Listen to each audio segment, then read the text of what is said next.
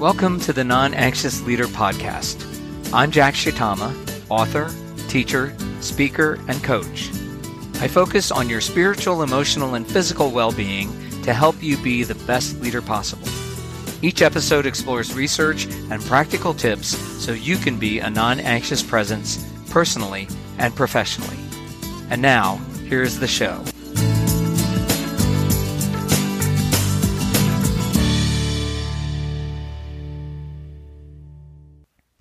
Welcome to episode 169 of the Non Anxious Leader podcast.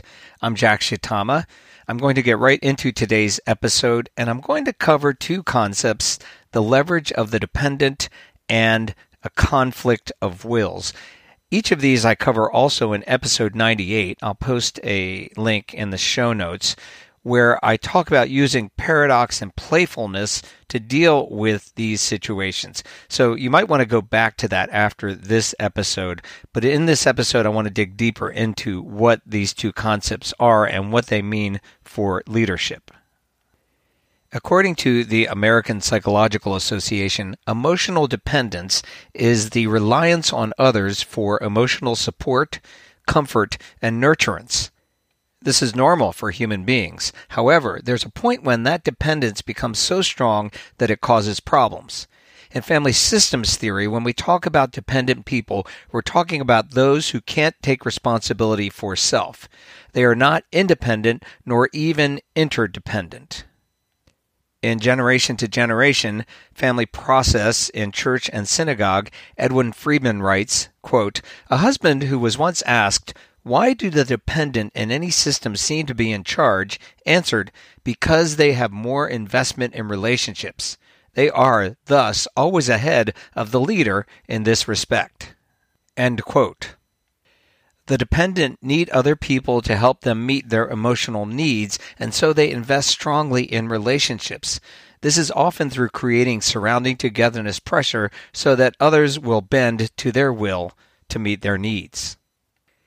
This highlights the tension that I often point out between individuality and togetherness, between self definition and emotional connection. Dependent people are all about connection and togetherness. In fact, they often find it difficult to self define, blaming others for their own condition and playing the victim. This puts people, especially leaders who are in relationship with dependent people, in a difficult position. If they are adaptive and give in to the needs of the dependent, then they will be stuck. They will give in to the surrounding togetherness pressure, favor the side of connection, and will often give up their own goals and needs to be able to take care of the dependent. On the other hand, trying to convince the dependent that they are wrong or that they need to change or that they need to agree with the leader puts the leader in the position of being in a conflict of wills. A conflict of wills is characterized by one person trying to convince another to convert to their way of seeing things and the other person resisting. It ends up being a position of stuckness as well. In these situations, the dependent will likely never give in. They will come up with excuses. They will be passive aggressive or blaming and refuse to take responsibility for self. So, whether the leader is adapting and pleasing the dependent, or the leader is trying to convince them and is stuck in a conflict of wills, the leader is stuck and the dependent have the leverage. That's what Friedman means when he talks about the leverage of the dependent. It's helpful to look at the triangle involved when in relationship with dependent people. There is the leader, the dependent one, and the dependent one's own issues.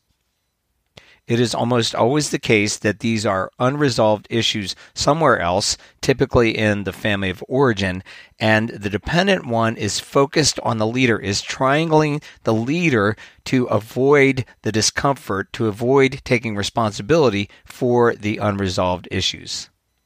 This results in the dependent making demands of the leader and the leader being stuck either through adaptivity by pleasing the dependent or through reactivity engaging in a conflict of wills. Self differentiation shifts the nature of the triangle. By self defining and remaining emotionally connected, the leader remains focused on where they're headed and not trying to meet the needs of the dependent or trying to convince them to follow. This shifts the focus from the dependent to the leader. The energy shifts from the leader trying to meet the needs of the dependent or trying to convert them over to their position the effects of the dependency are reversed. The leader now becomes the resistant one because they are focused on where they are headed, and the dependent are now trying to change them. The leader is no longer worried about having to please others or change others, but only needs to know how to resist the efforts of the dependent to change them back. This will typically result in a downward spiral where the dependent will get more reactive and will unwittingly try to sabotage the leader. But if the leader can remain a non anxious presence, that is, to self regulate their own anxiety, to not give in to the dependent, to remain self defined, and to remain emotionally connected, then the dependent are faced with a choice. The one choice is to stay connected to the leader, and most people want a leader, especially the dependent, to follow and take responsibility for self, or the other choice is to disconnect altogether. That is, to cut off emotionally. From a leadership standpoint, either one is okay. This is about giving the dependent the choice to either follow or to go. If they follow, they have to find a way to take care of their own needs because the leader will no longer do it for them.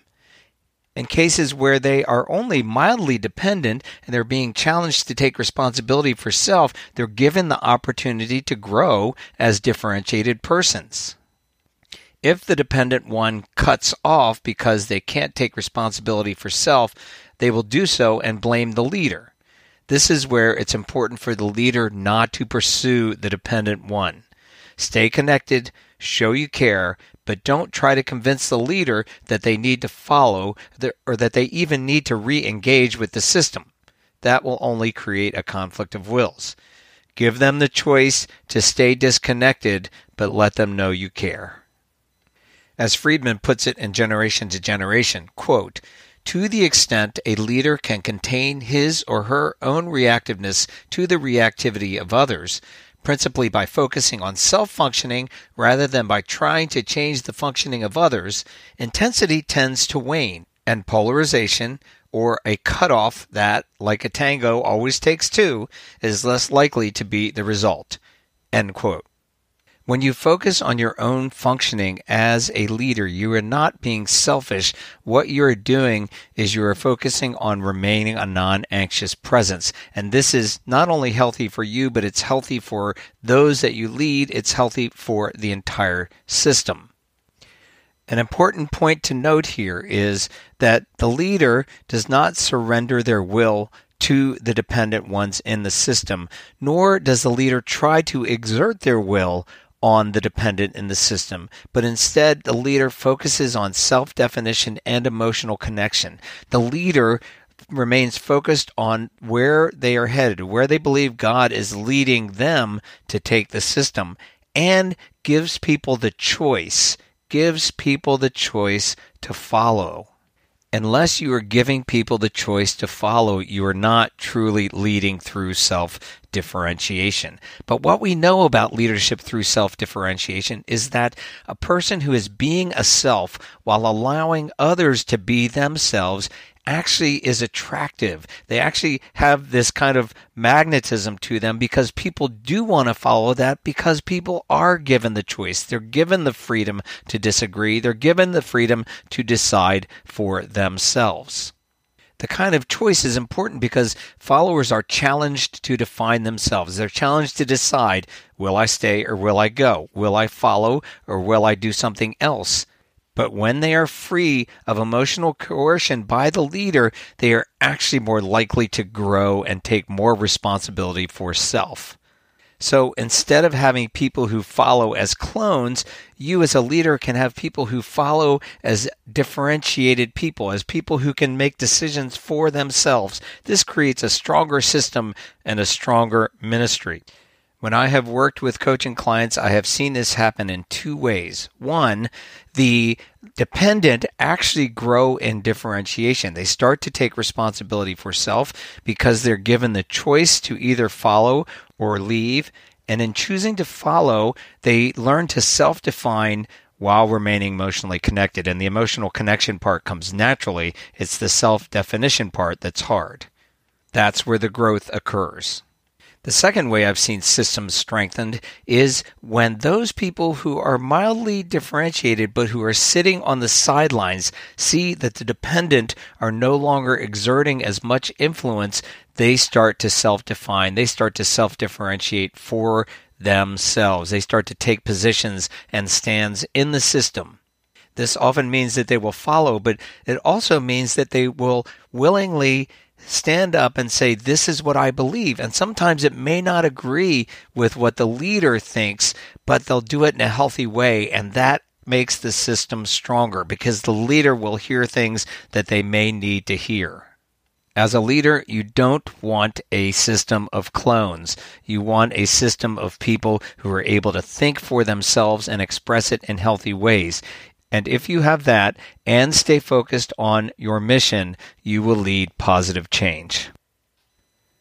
That's it for episode 169. You can connect with me at the nonanxiousleader.com and you can find the show notes at the nonanxiousleader.com forward slash 169. Until next time, thanks and goodbye. Thank you for listening. If you found this episode helpful, there are two things you can do to help others find this podcast. First, tap the subscribe button on your podcast app, and second, leave a review. I appreciate your help. Finally, you can find more resources as well as subscribe to my blog at thenonanxiousleader.com. Now, go be yourself.